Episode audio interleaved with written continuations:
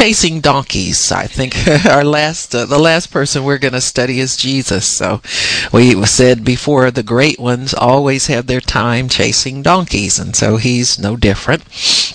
The Bible says that he set aside all of his earthly prominence. He made himself of no reputation, took upon himself the form of a man.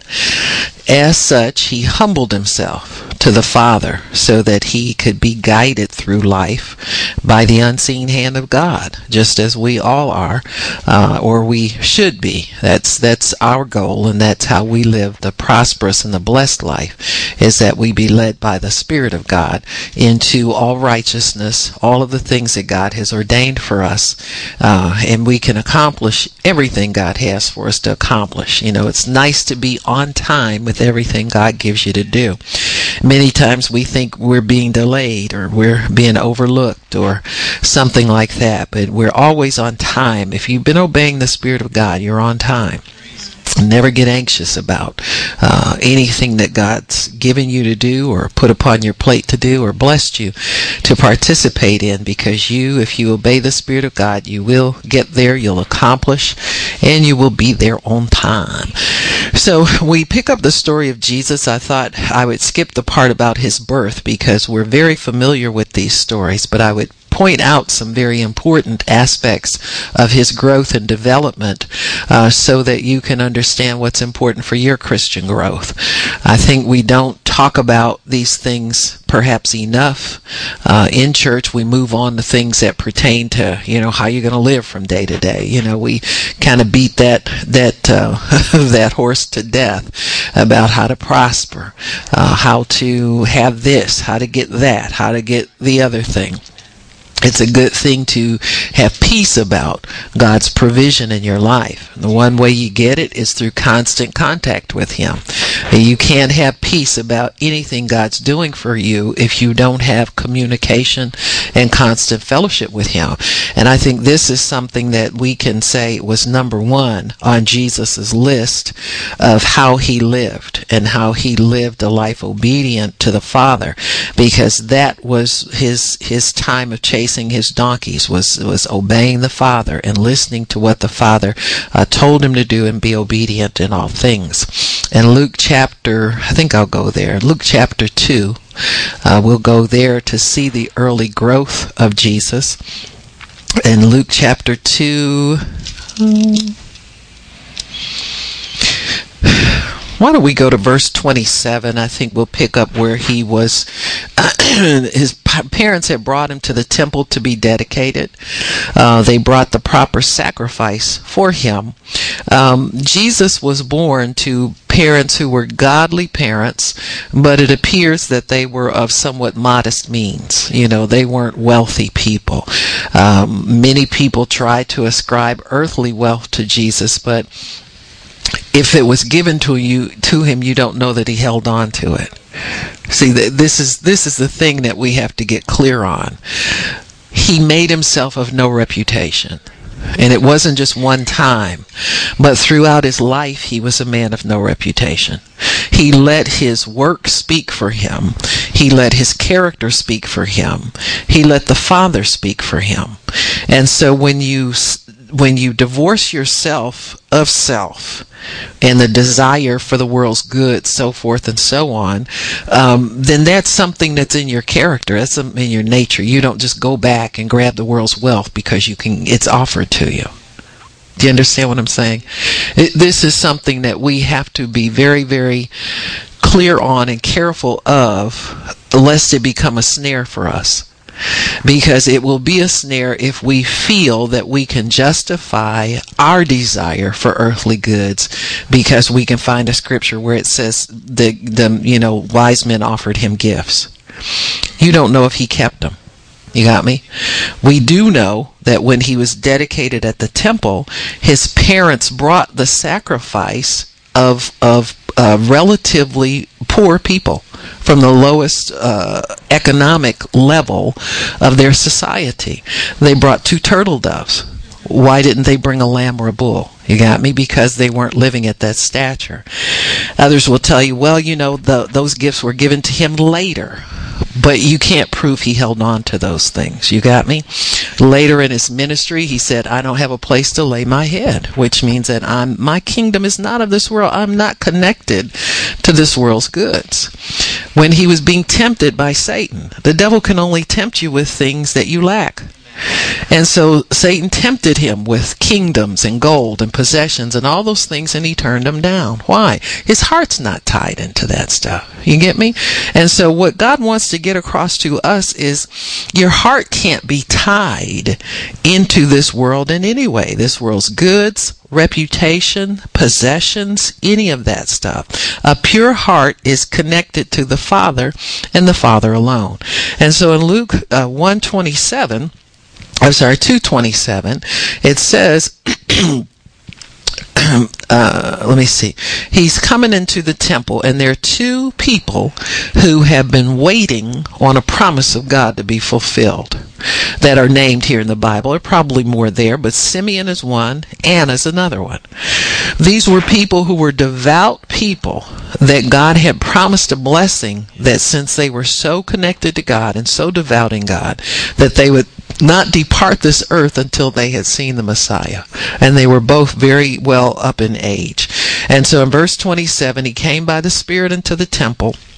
When the parents brought in the child Jesus to do for him after the custom of the law, then took he up him in his arms and blessed God and said, Lord, now let your servant depart in peace according to your words, for my eyes have seen thy salvation.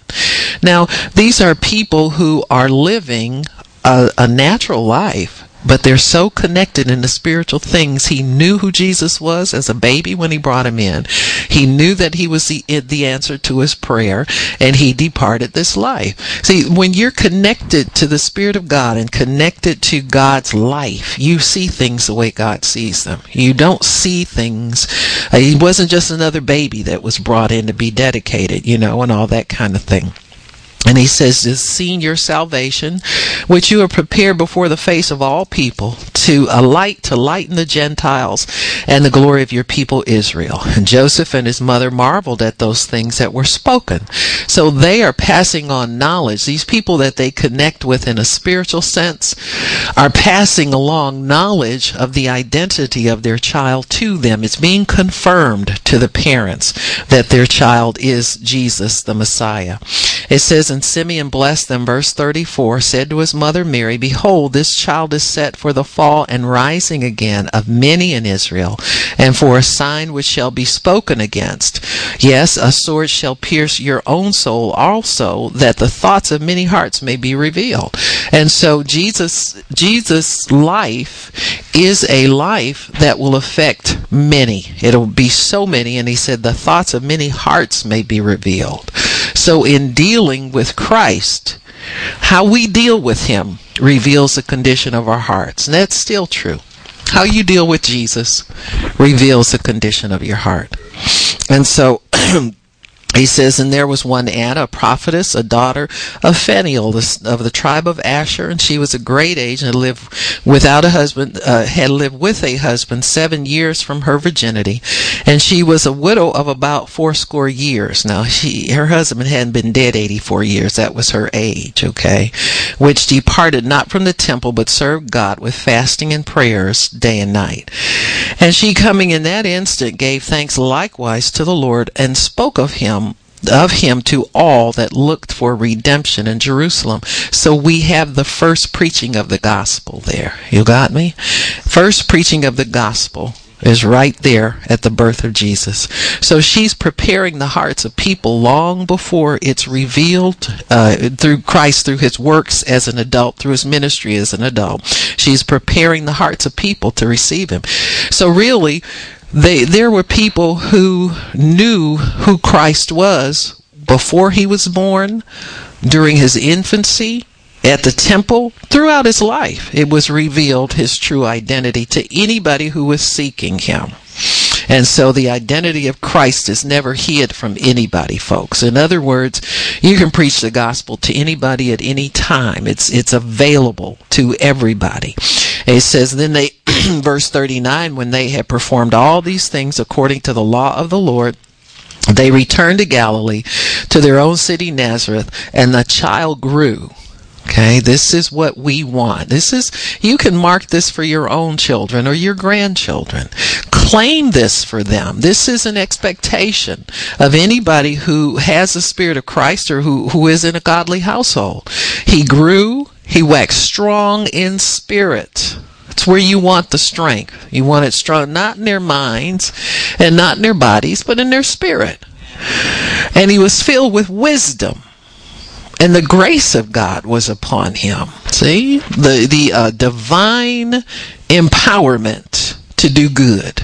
See to do all good. It says in verse 40, 41. So we'll drop down there. We'll see further growth in Jesus. So number one, he was strong in his spirit, filled with wisdom. And the grace of God was upon him. He had favor with God. He had ability in God to live his life in verse, let me see, we can start in 41. Yeah. 41. Now his parents went to Jerusalem every year at the feast of Passover. And when he was 12 years old, something unusual happened. At 12 years old, they went up to Jerusalem after the custom of the feast. Now, they'd done that every year when they had fulfilled the days, as they returned, the child Jesus tarried behind in Jerusalem, and Joseph and his mother were not aware of it. And so there's probably a, a, a group or a caravan of people, and they always see if he's missing and they don't detect it, is because he's always obedient. He's always with them. And so they assume that he's with them the way he always is. But something is happening to him at this age. Now we know in the Jewish tradition, even now at age 12, they have what's called a bar mitzvah. And in those days, it wasn't the kind where you brought out the good corned beef and the the caviar and you know all that kind of stuff. But it was a temple. You know, you went to the temple for the feast as you usually did, but he's now turning into what the Jews commonly refer uh, age 12 is the time when they say a Jewish young boy becomes a man which means that that they start preparing him for his career they start preparing him for his livelihood outside of the family, preparing him to be a husband and a father, to be responsible. So then uh, adult responsibility begins to fall on the shoulders of these young men. Uh, they they decide, you know, is it going to be my son the doctor or my son the attorney? You know, it's my son the doctor is usually preferable, you know, but uh, you know that's the way it goes. And, the, and then in their culture and their tradition, uh, they teach responsibility and uh, uh, and the importance of uh, a good livelihood, responsible livelihood to their children at very early ages, and that's still very true. And so uh, it says they had fulfilled.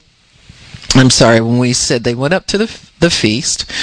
Um, yeah, and when they have fulfilled the days, as they returned, the child Jesus tarried behind in Jerusalem. Joseph and his mother didn't know of it, but they, supposing him to have been in the company, went a day's journey.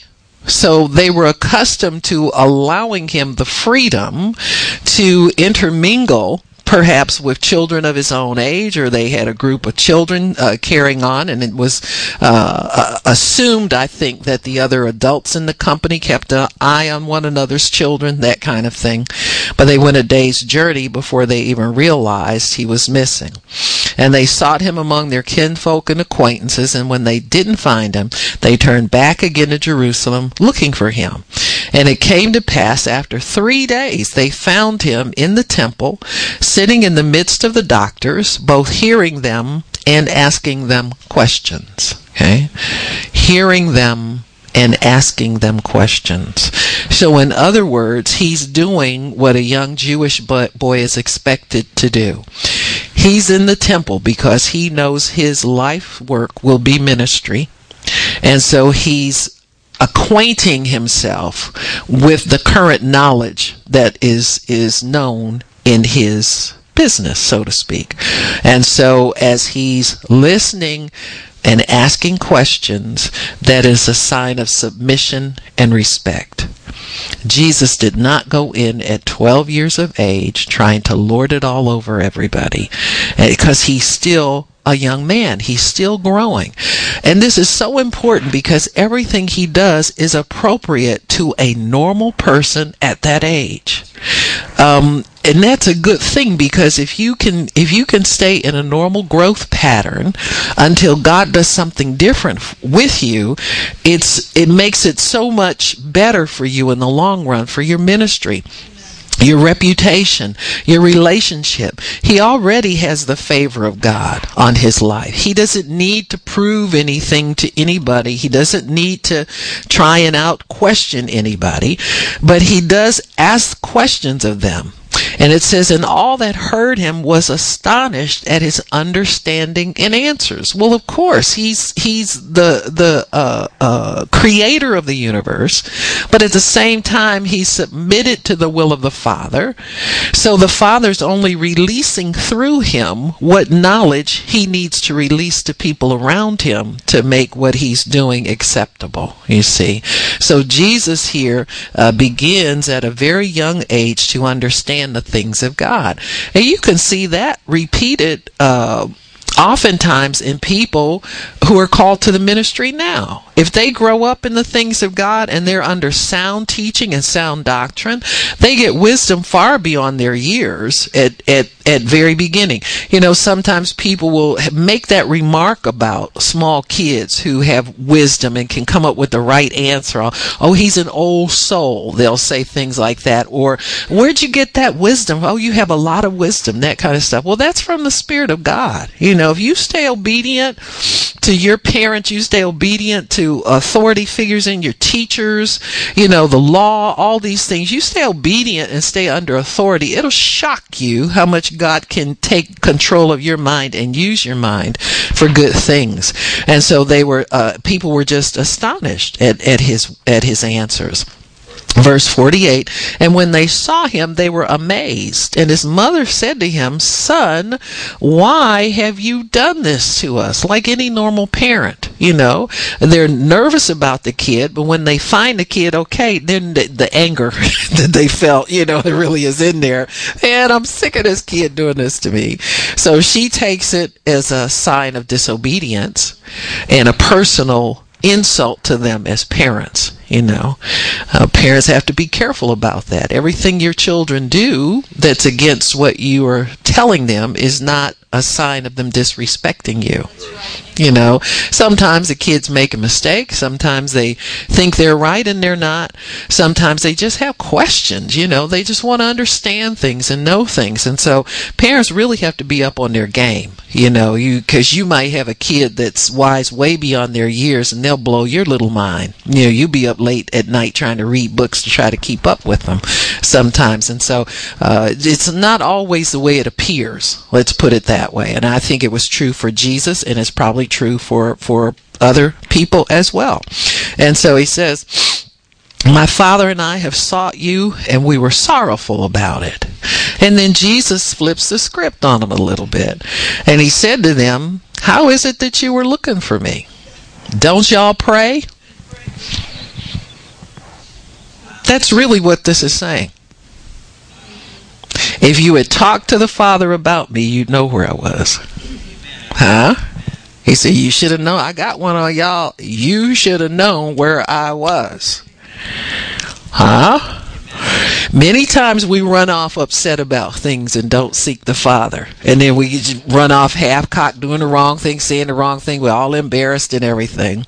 He said, Didn't you know that I was about my Father's business? So what this really represents, this this little passage right here, is there this is an abrupt departure from the parents, natural parents being the sole custodians over Jesus' life. And now he's transitioning over into his heavenly father being the sole custodian over his life. And I think that's important to know. When your children start to get a little bit bigger or get into their teenage, they should be handed over more into God's leading if they know God. Now, don't be stupid. Don't tell your kid they're an adult and you don't give them enough God to keep them out of trouble. Uh, their teens, they shouldn't be looking for their teen years so that they can go on dates and they can be out late. Now, you know, people tend to look, this is the way the world does things. It's always giving them what, what, it's always more freedom to do nothing instead of freedom to learn how to be responsible and go God's way a little bit more, it's freedom to have freedom for nothing. There's no good purpose while your child should be out. Just because the other kids are doing it, there's no good purpose for them to be out till midnight, or there's no good purpose for them to start dating and they don't understand where the date is leading to. You got me? And so these are things that we have to look at this as a teaching lesson for us. As human beings and as uh, you know parents future parents adults yourself where's where's your life? Are you about your father's business? If you're out of your parents control are you about your father's business? Verse 50 they understood him not. They didn't understand what he was saying he went down with them into Nazareth and was subject to them. So he obeyed his parents. That was the one departure he made. When he got to Jerusalem, he, he was so taken by the temple and by the knowledge that was coming forth, he wanted to stay a little bit longer. So if you're a parent and you know your kid has an interest in something that's wholesome for him and good for him, learn how to work that in into the family schedule. You understand what I'm saying? So it's like this. Jesus is saying to them, you know what? I'm 12 years old. It's time for me to be uh, thinking about my vocation. You're going to have to make some plans for me to spend more time in the things of God. See, what we get in our family Bible study or at the temple or whatever, you know, their usual was, was not enough to feed his spirit. And so he's needing more time to focus on the things of God, understanding how the temple works, understanding what the knowledge is of the average priest, the average teacher there in the synagogue, all this stuff. He's kind of trying to put it all together now to understand how his ministry is going to go and how his ministry is going to function as he has to fit in with their their normal uh, normal way of doing things in the in that that religious system, but yet stay faithful to God. And so it says his mother kept these things and pondered them in her heart. And you'll see that to be true about Mary on several occasions of things that happened to him that were very distinctive but puzzling while he was a child, but she didn't act on them. She knew and she understood how to, when things came uh, into the lives of her, not just Jesus, but I'm sure all of her children, that she would just, if she didn't understand them, she would ponder them in her heart, and that's where the Spirit of God resides. That's where He can speak to us. And so she's able to get answers there. And in verse 52, Jesus again is increasing. Say, He's increasing in wisdom and stature and favor with God and with man. So He's not a troubled teenager. He's not a backslidden teenager. He's not a problem teenager. He's subject to his parents, but he's also subject to God the Father now because he needs to come apart as, as an adult. He's getting to be an adult man and he needs to be prepared for his earthly work, which he knows will be ministry. So he's about his father's business. He's doing what God the Father tells him to do. He's also interjecting into the minds of his parents, you're going to have to start now checking with God the Father about me. See? This is very important to know because there are things that his family will help him with in the future that in, include him having to his parents having to have a, a, greater relationship with God the Father as well. So really Jesus in this respect he's beginning to evangelize his family. He's beginning to bring his family into a greater relationship with God. You know, we, we talk about things like that, how we're called to household salvation. Uh, Joshua said, For me and my house, we'll serve the Lord. He made up his mind he wasn't going to have any strays running around his house. Everybody was going to be under God.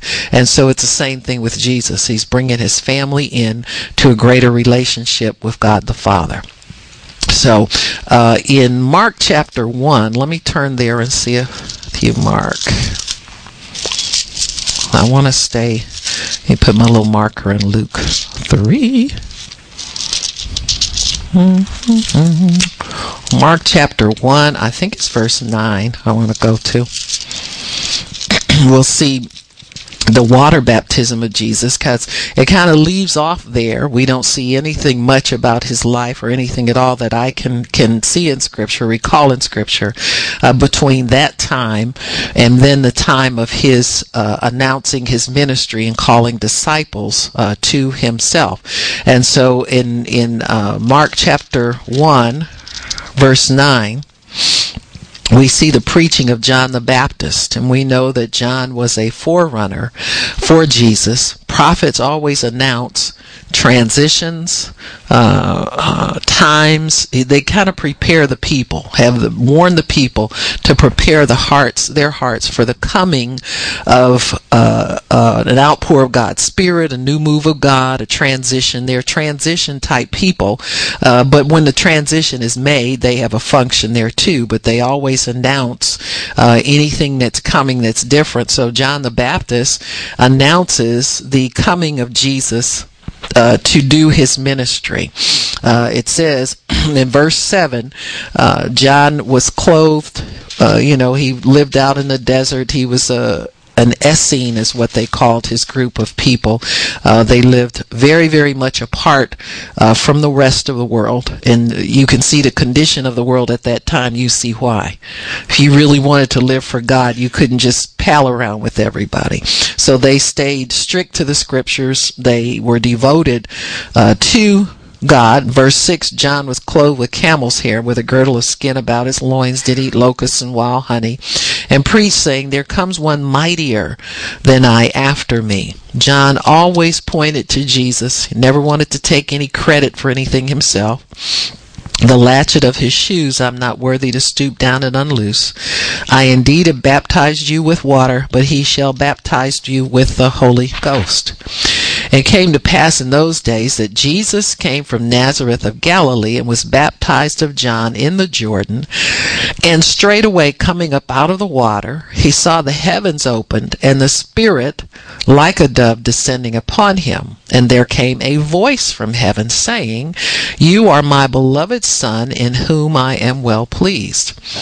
So this becomes the hallmark of Jesus's life. Even from age 12 on, we see him as an adult man. He is still pursuing doing the will of the Father.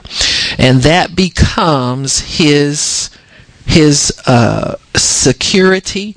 That becomes his judge, his uh, leader, everything. A father now has taken over full control in Jesus' life.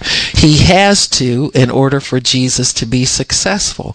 But look at the time between Jesus first kind of was turned over to his father for discipline and the time it is now when you first come into the things of the kingdom, you, God doesn't just mature people overnight. There's almost no way you can, even in the, even as us as sinners, Jesus never knew any sin. He was always obedient, but still he needed to be trained by the Father. Learning how to even live in this world and be a wise person to hold on to wisdom and knowledge and understanding, not give in to the flesh, not let things be intimidating to you. It takes a great deal of discipline. And this relationship with God the Father is the one thing that is primary throughout Jesus' life and ministry. This is the cornerstone of his life. And it's not God told me as a cop out for things, but it's really being led by the Father through relationship with him. So we see him being baptized in water, and Jesus explained later that he was baptized to fulfill all righteousness. He didn't skip it over because skip over it because people were uh, that was a requirement there if they were receiving the teaching of John. You got me?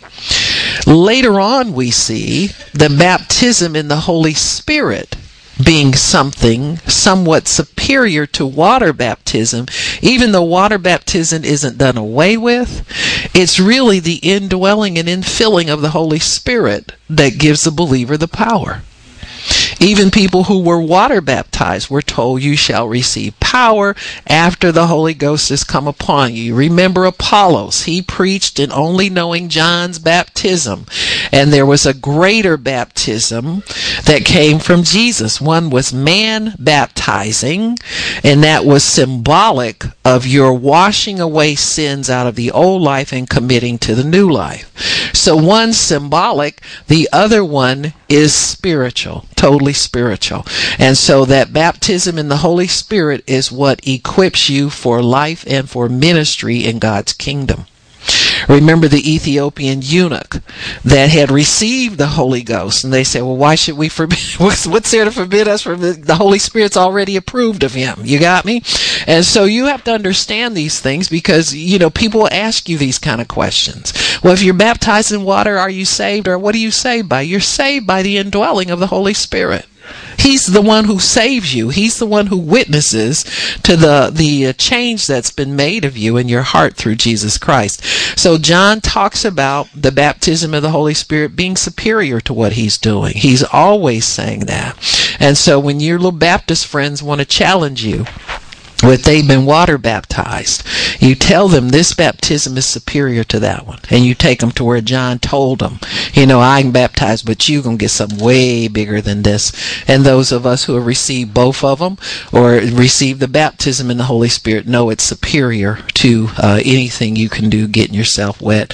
I think it's good because it does fulfill all righteousness. I have nothing against water baptism, but I know when you can't water baptize people, you can get them baptized in the Holy Spirit to fulfill all righteousness.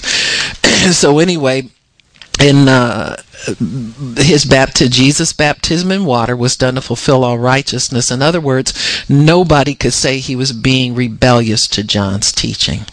That's why that was done. Uh, so John describes Jesus' ministry to a degree here because he, uh, being a prophet, was was privy to that kind of knowledge that there would come a day where believers would be empowered in such a degree that Jesus would would validate their works and their acts with signs following. In Mark 135, we see also Jesus chasing his donkeys, doing the will of the Father, is to do these kind of ordinary things just to make sure that he's being wise in what he does. So these are are wisdom uh, wisdom things that he does. Uh, are things that we do in obedience to the authority over these us. These are wisdom things that we do. Uh, they are things that you do. to keep your soul in a place of obedience to authority, to wisdom, and to power.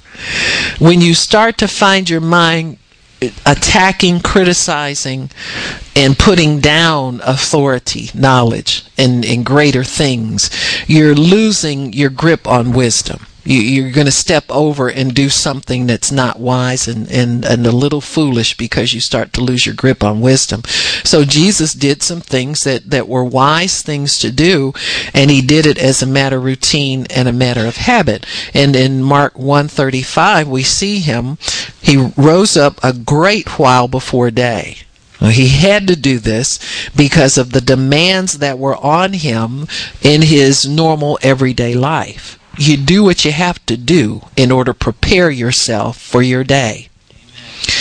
There may have been some times where he could sleep late and not get up so early, but this day it says he rose up a great while before day and went out and departed into a solitary place and there prayed. And Simon and they that were with him followed after him.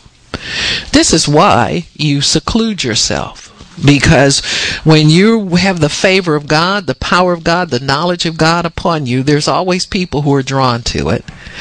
And when they found him, they said unto him, All men seek for thee. If you've got people that you think don't want God, don't fool yourself. Everybody does. All men seek for thee. The atheist has given up on God because he's been told that there's no God and it's been comfortable for him to believe that. The religious person thinks he has God. You see what I'm saying? The Muslim thinks he has God. All these religious people think they have God, but they're everybody seeking after God. And he said to them, Let's go into the next towns that I may preach there also, for that's where I came. So Jesus, in preparing himself for his ministry, would get up early, it seems. That this was his his routine, his boring routine that we think is boring all the time. I've I don't know how many times I've decided to go through the Bible, uh, the whole Bible every year you know i'll i'll grab some some part of it you know through the you know just do a guided thing so you don't cheat miss anything. Even though you know i do read the word and I, I you know not as much as i probably could. You can never read the word too much. But anyway it's it's one of those things where uh you know you you want to do it you decide to do it and you say I'm going to do it and then after 3 days oh I forgot to you know even though you got a phone you play with your phone all the time it's got a bible on there you don't go to that bible so much you know as you do the other things and so, but Jesus had a discipline about him that had been incorporated into his life since he was a child. Never deviated from those patterns. And I think that's the advantage of raising children in the nurture and admonition of the Lord. You give them an advantage that perhaps you didn't have, and children who don't know the Lord don't have either. There, there's this edge that they have. Then you got to fight to keep that sometimes. You know, Jesus here, you see him kind of fighting to hold on to it. This routine that some people might find boring, not as exciting as going doing miracles and preaching and all that kind of stuff, but still, it's got to be done in order for us to have the external evidence of a life with God. It's the behind the scenes relationship that really uh, equips you for the external evidence. It's not the the people that you associate with. You know, I I would uh, sometimes you know I, I I would look at people that you know would find fault with the ministry. You know, most people when you're in a school of ministry, they think they're going you're going to tell them to get up and preach one day. Well, I can't tell you to get up and preach. God's the only one who can do that. He's got to anoint you to do that. People don't know that. They think that that's a function of another human being either saying yes or no. See, people who don't respect authority have no clue how it works. They always make that mistake.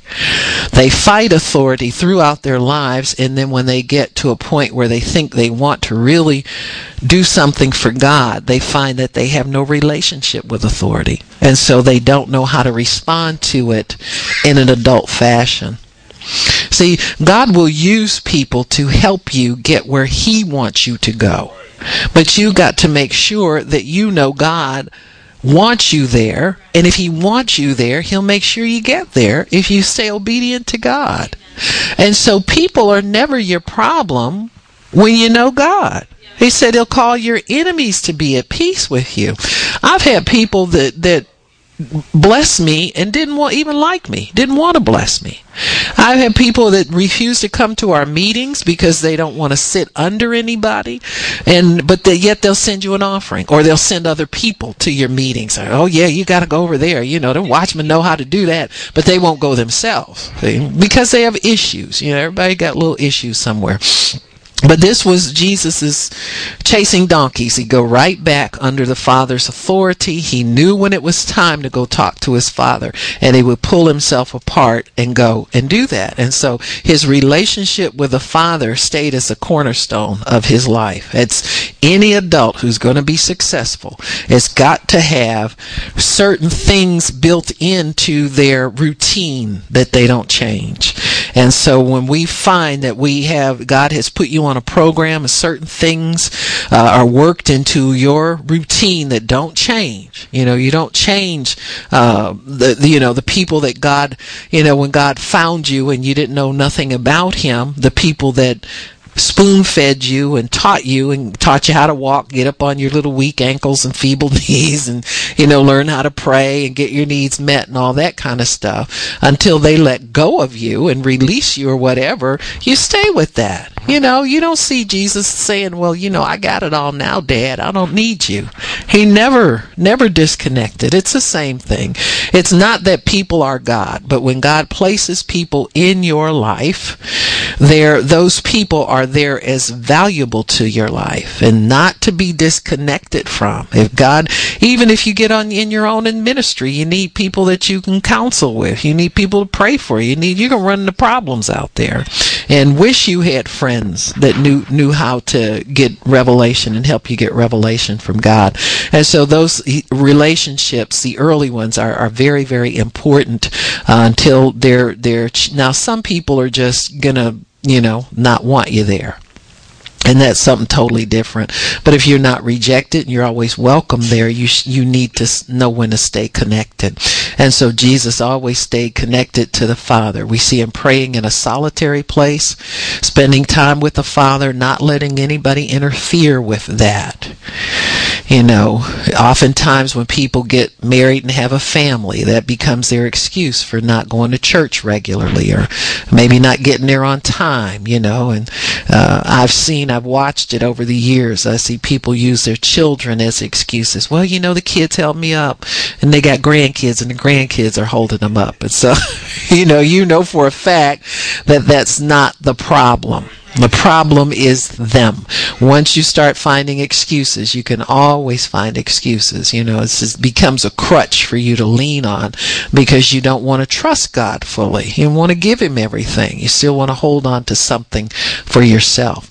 And so, the challenge then becomes uh, to obey the Father. You see what I'm saying? And, and, and Jesus will be challenged in this respect a little bit, we see, and that's over in Mark chapter 3.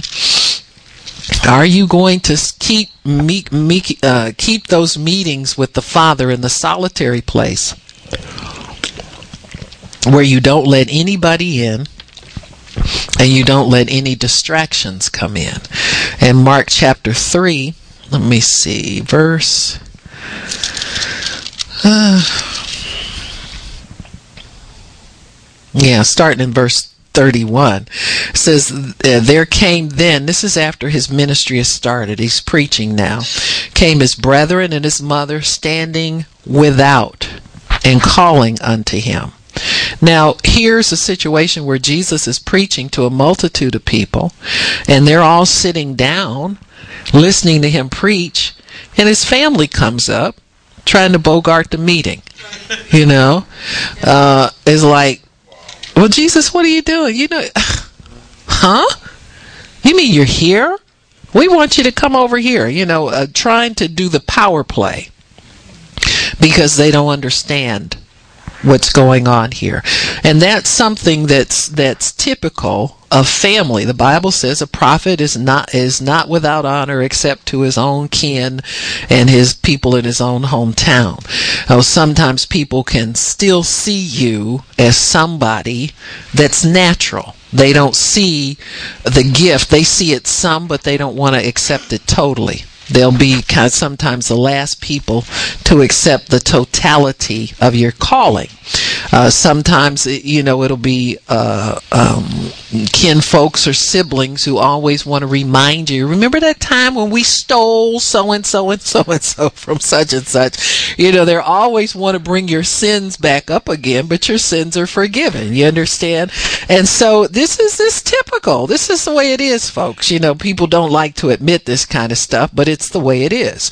Or they'll continue to find if they find a fault, it's like they're satisfied. You know, it's I found something on them, you know, oh boy, they did this wrong, and it's hard for them to let it go. And they'll keep banging it and beating it forever, you know. Uh, and so we have to understand these things about people who tend to want to still know us after the flesh. You know, it's it's kind of hard for them to let go of that, or let go of that thing that that family members sometimes want to be special when you either want to ride on the coattails of your anointing and your ability because they think that's due them. They want to be lifted up in some way. You know, typically they talk about preacher's kids, but it extends to the whole family. You know, uh, preacher kid, preacher wife, preacher husband. I don't know how many women are in pulpits now because of the women's movement more than because of what God is doing for them. You know, they've got to have some title uh, because the husband has a title. And so we, we have to be careful about these things and continue to do the will of the Father. So there, instead of them sitting down and listening to the sermon, they're over there, you know, standing off to the side trying to pull him away. And the multitude sat about him and they said to him, Behold, your mother and your brethren are looking for you. And this word without keeps being repeated. Without, without, on the outside. On the outside. Your family members don't have to be on the outside, they can be on the inside, but they've got to obey God just like you're obeying God. But they'll oftentimes stand on the outside trying to draw you away from God instead of staying in the things of God. And so you got to be careful about that stuff. If you're following God and you got family members that think, and the first thing, well, you don't spend enough time with us and you don't do this with us and you don't do that. Well, I want you to do this. And I'm, because they're on the outside, that's their life. And sometimes you have to let people have their life and you have yours and say, I love you, but I'm moving on with God. That's not for me. You know, don't depend on me to be there all the time because I might have to do something else. You know, you always give them that little warning.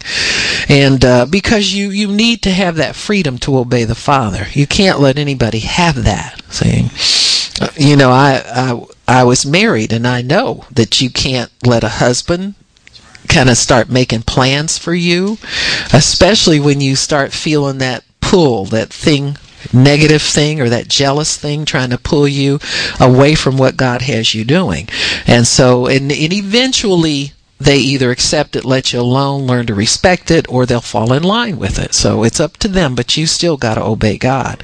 And so he says, Your mother and brethren without looking for you. And he answered them, saying, Who is my mother or my.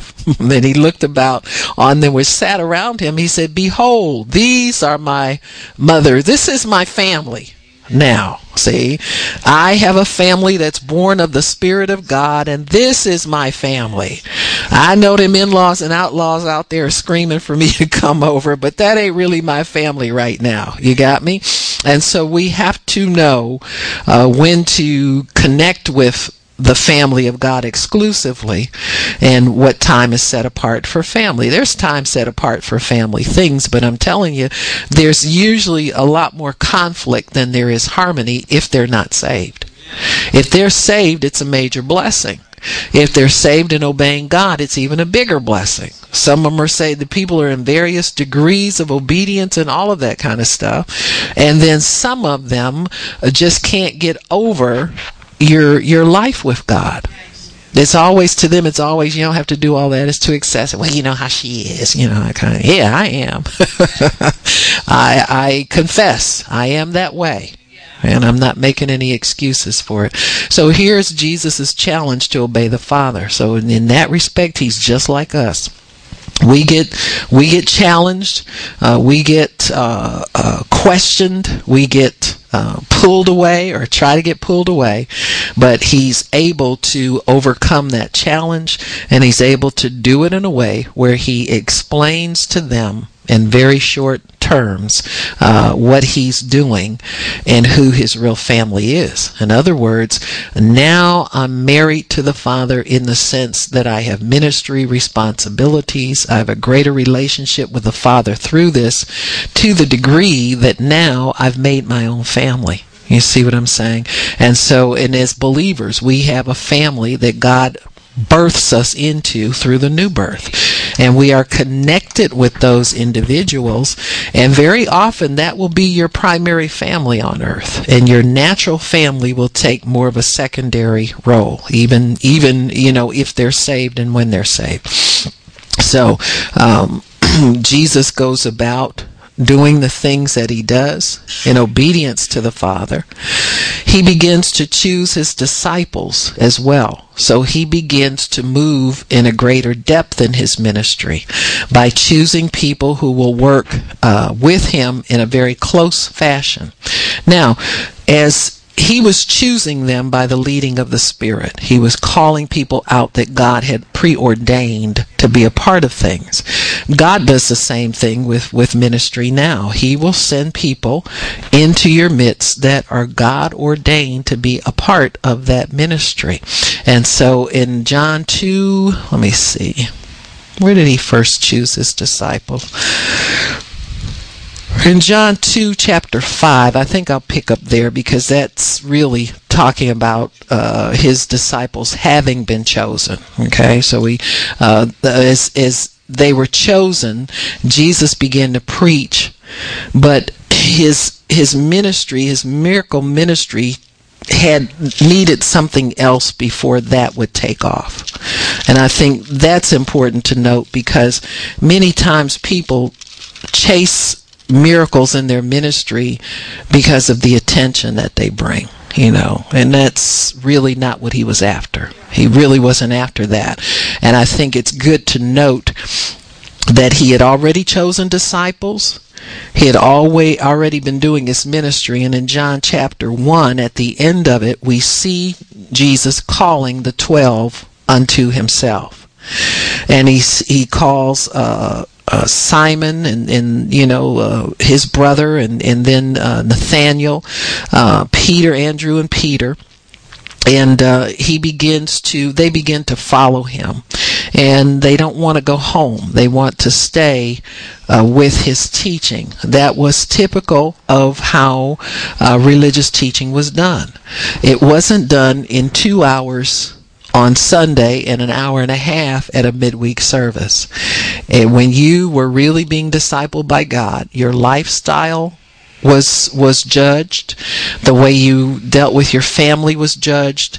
They lived more like the old testament company of prophets did. That's the way john the baptist did with his group etc etc um, this business of getting a certificate and then just going off and doing things that has been borrowed from the world and come to the church.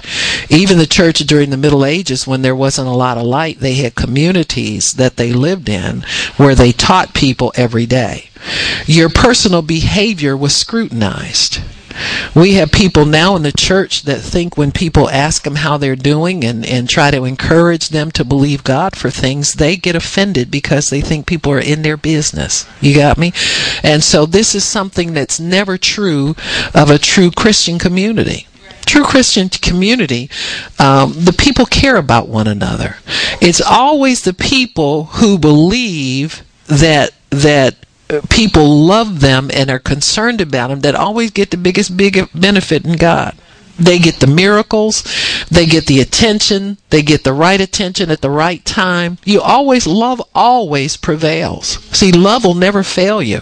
When you walk in love with people and you're not suspicious of them and you're not some kind of outsider trying to get in and trying to prove you're like everybody and get all that pressure on you, when you get free of that and just live in covenant with people, you know, live the love covenant.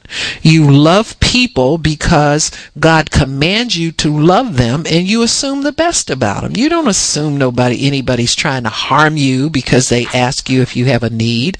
You assume that God has sent them to help you because that's what you would do. You got me? You're supposed to be doing that for other people yourself. And I think the more you participate in the life of, of the body of believers that you're connected to, uh, the less wall building there is, the less you feel conspicuous and, and out of place. You feel more like you're a part of things, but that's up to you to connect with that in the right way. See, it's up to the individual. Many times people come into a, a congregation and they want to challenge everything and then make that group of people conform to what they think should be done. That's typical. And that, to me, that's the same tantrum. You know, the old inner tantrum. You're throwing a tantrum again because you don't really understand God, and what you're trying to do is make people what you have in your mind is your fantasy about what a real good church is about. Most people think a good church is one that does what they want them to do when they want to do it when they show up and they forget that that church has functioned before they got there.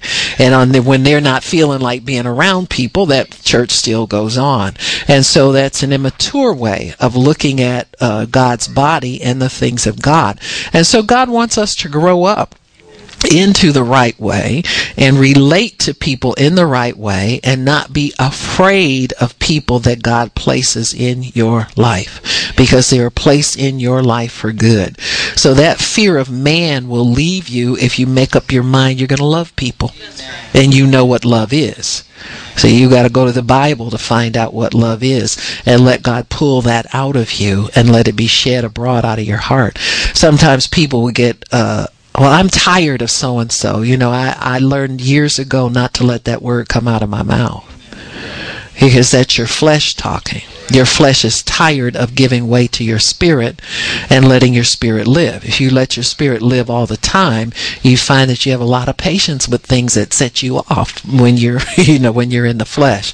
And so uh, this is a matter of training yourself uh, to stay in the flow of God's spirit and in the flow of God's power.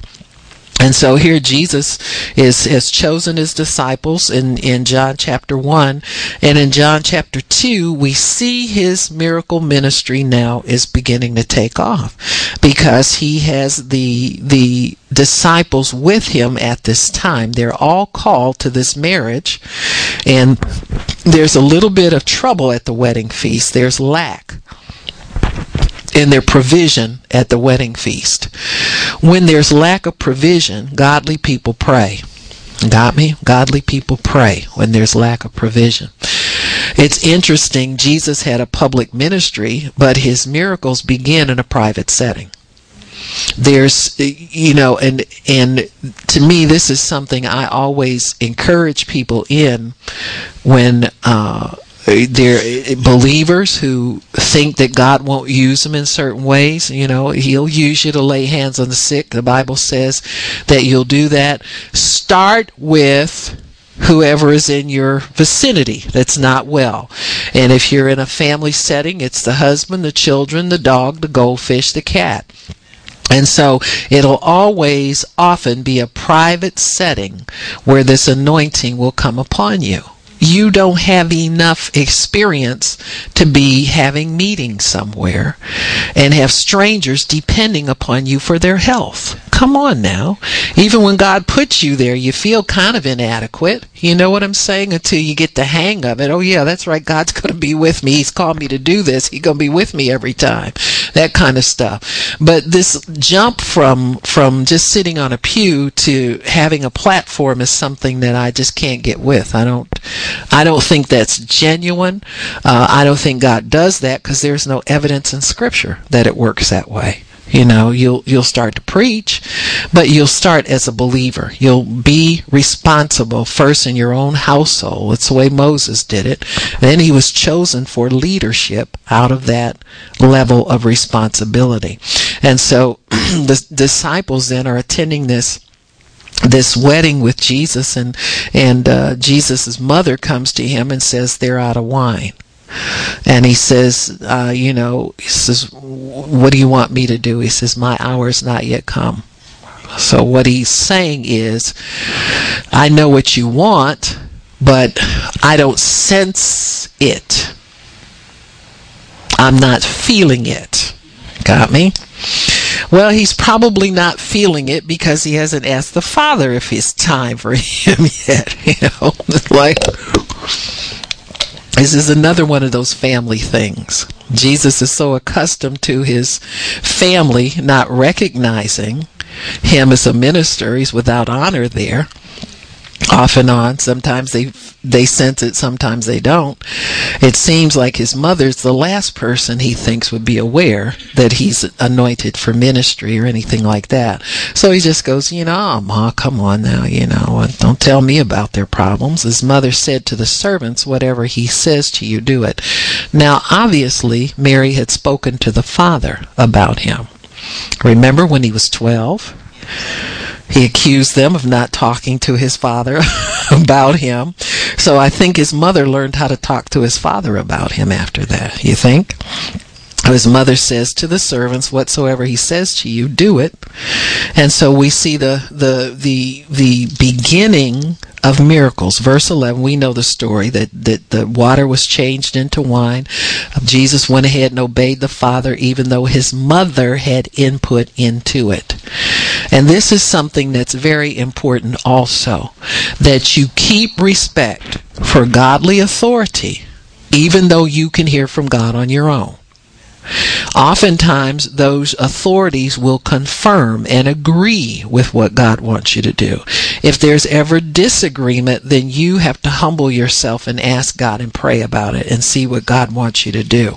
And so, Uh, it says in verse 11, this beginning of miracles did Jesus in Cana of Galilee and manifested forth his glory, and his disciples believed on him very important because here you have 12 men that he's talked about the kingdom with. He's pulled them out. They follow him. They've seen him pray. They've seen him, but there's been no manifestation of the glory of God yet.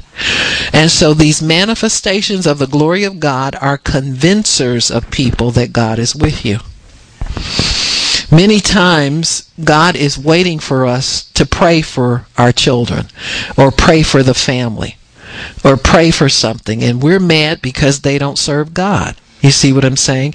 Instead of stepping in, understanding what an open door is from God, and stepping in that open door. See, the door may be may not be the door you think you want opened, but a door is a door. I remember in praying for my husband to to to know the Lord, and God would tell us tell me, well, just begin praying over your food. And I'm expecting, you know, the sky to open up and angels to fall down just because I want him saved. You know, I'm looking for spectacular. And God gives you simple, very simple things. Most people, when they know you are a Christian, and especially if you're the head of the household, you're the mother, the father, uh, grandparent, great grandparent, whatever it is, they will expect you to want things like this done. They don't expect to just come in and sit down to a meal and everybody dig in. But it's your responsibility to lead them in these things. See, we're waiting for them to get it together, but when they but they need leadership. Whenever God does something, he does it through leaders, folks. And this is where Jesus is proving his relationship with the Father, and he's stepping into greater leadership because it's time and the mother recognizes that it's time. You got me? And so we, we have to realize what it's time for, you know. Uh, I know when I, I'm with people, uh, if they're, they're even in a restaurant, you know, uh, when we sit down to eat, we'll, we'll bless the food. I don't eat anything without blessing it. And, you know, if somebody is that adamant you don't bless food, you don't eat with them. You got me? They're enemies. You don't want to break bread with enemies. And so, but, but I think it's, it's very, very important that we recognize that that leadership quality that needs to be there. And that's how people begin to see the glory of God through you, is through different things like this. I can remember praying one time uh, at a, a, banquet at my husband's job, and uh, the people there, you know, they, they, knew I was a minister, and so uh, his boss told me, he said, "Can you can you bless the food for us?" And I said, "Sure, you know, I'll do that." And from that time on, that's what that's what we did when I was there, and people appreciated it. You know, you see, there were sinners. They had some of, you know, like a waiter would say, "I haven't been to church," and said, "It was so nice when you prayed in here." You know, they serve liquor all the time. And then God comes in because somebody blesses the food. You got me? You got to know an open door, folks. See, it didn't hurt my feelings that they asked me to bless the heathen plate. You know, some ministers just don't even compute on that level. You know, they'd be offended or something like that. You know, anything, you know, any kind of goofy idea can come in your mind. But an open door from God's an open door, folks. You know, they're, they're probably at some point somebody thought about, gee, we had God in here tonight, or it was really nice in here. I really like that prayer, you know. And there's nothing special sometimes about the prayer. It's just it's God's timing in these things, you know. You don't have to have a time to prepare to pray over food. You just do it as the Spirit leads.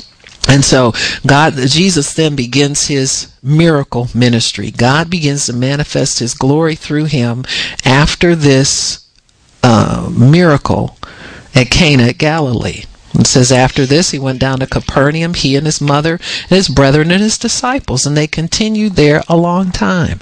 And so his ministry begins to increase after this first miracle is performed.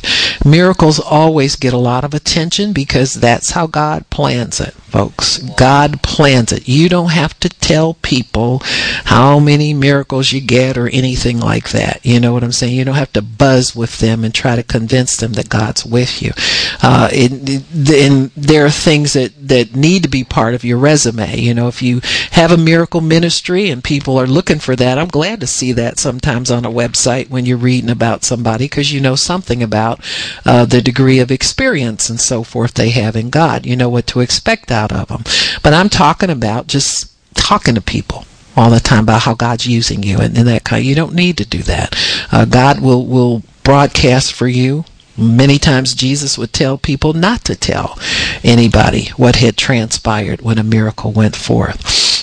And so Jesus then uh, begins to teach and to preach and to minister. Now in John 3:16, Jesus begins to explain to people the finer points about ministry. And he talks about salvation and everlasting life. Up till then, the kingdom was preached. John the Baptist preached the kingdom. Jesus always preached the kingdom. But then he talks about an extension of this kingdom over into eternal life. So Jesus then begins to give full disclosure to people about this kingdom life. Okay, it starts here. People get healed. They get delivered, but is there anything lasting in it? Yeah, there's something lasting. There's eternal life where you won't perish after this life is over. And then he begins to speak about handing the reins over to people because he's not going to be here all the time. And so he begins to expound on his relationship to the Father and how important that relationship is and begins to include others as children of God in this relationship. There's a lot of work Jesus has to do in this short period of time. He's got to let people know that God's with him. He's got to let people know that he's anointed, and, and that's great. But he's got to get the global plan out there, the, the bigger plan out there. And so in John chapter 5, Jesus begins to expound somewhat on, on this, this relationship uh, that's going to come forth. And so uh, he's talking about 517. He says, My Father works hitherto, and I work. Therefore the Jews sought the more to kill him because not only had he broken the Sabbath, but he also said God was his Father, making himself equal with God. And so here we see Jesus talking in more detail about his relationship to the Father as a son. He talks about how they relate to one another. In verse 19, the Son can do nothing by himself but what he sees the Father do. So here we see the standard of sonship is imitating the Father.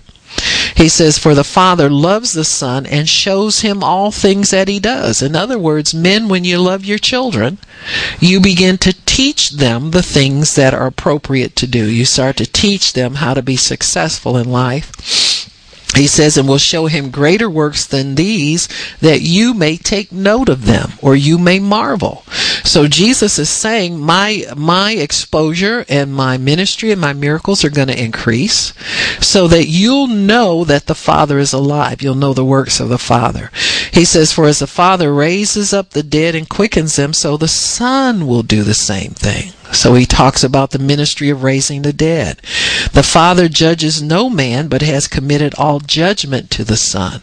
So here we see an authority passed on from Father to Son that all men should honor the Son. So Jesus is saying there will be power given to the sons of God so that they can judge in certain matters because the Father has left them this so that people can honor them. So then there's an honor that comes on all the, the descendants of God or, or the ones that accept the Lord. He says, I truly say to you, he that hears my word and believes on him that sent me has everlasting life. You got to believe in the Father and the Son. It's not a Jesus only type ministry. He says, I say to you, the hour is coming now is when the dead shall hear the voice of the Son of God, and they that hear shall live. In other words, he's talking about his descent into hell. So Jesus begins to give full disclosure of his ministry from the beginning to the end. He talks about the time of judgment. In verse 29, people will come forth, and he talks about all judgment being given to him. So people who hear him preach have a full understanding of who he is. And that understanding is based on his relationship with the Father. He talks about the relationship he had with John the Baptist and about witnessing for him. Uh, all of that is is done to to help people to understand fully who he is so that there can be no no questions you know? Jesus answers all questions. He's the summation of all things. And so anything that we want to know about spiritual matters about the truth of god about truth of god and man all that comes through the ministry of jesus.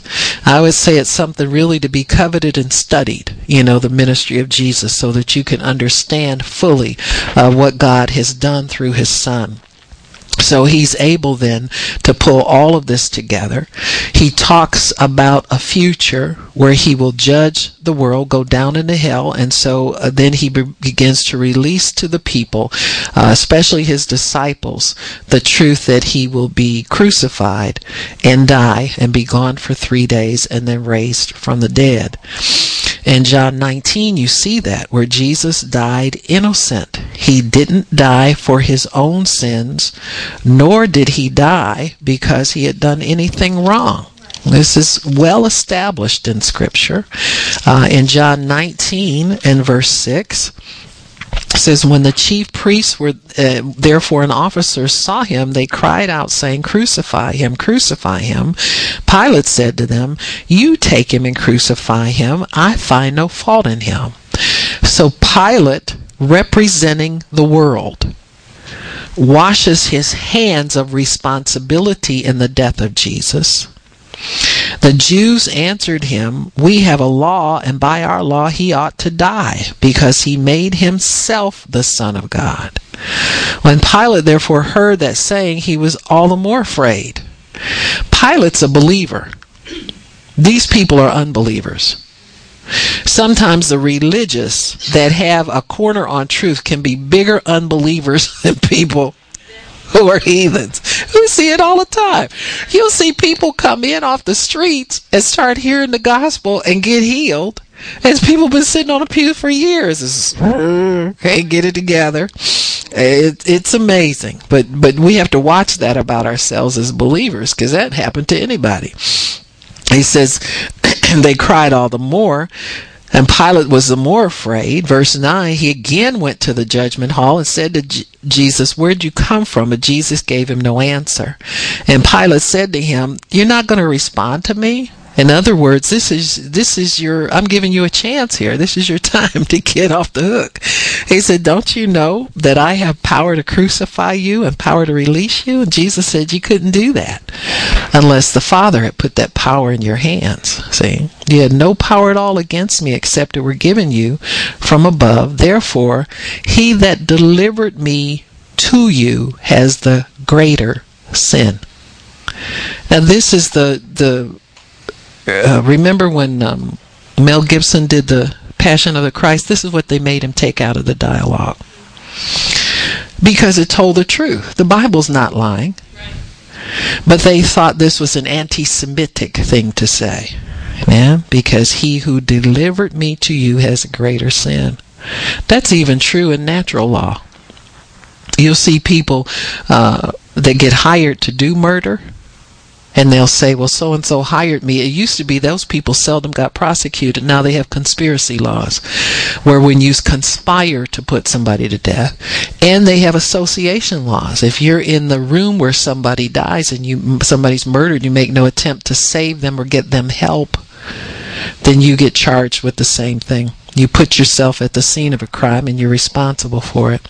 And so it's the person who delivered me into your hands has the greater sin because they were the ones who initiated this. It says, From thenceforth Pilate sought to release him, but the Jews cried out, saying, If you let this man go, you're not Caesar's friend. you got me?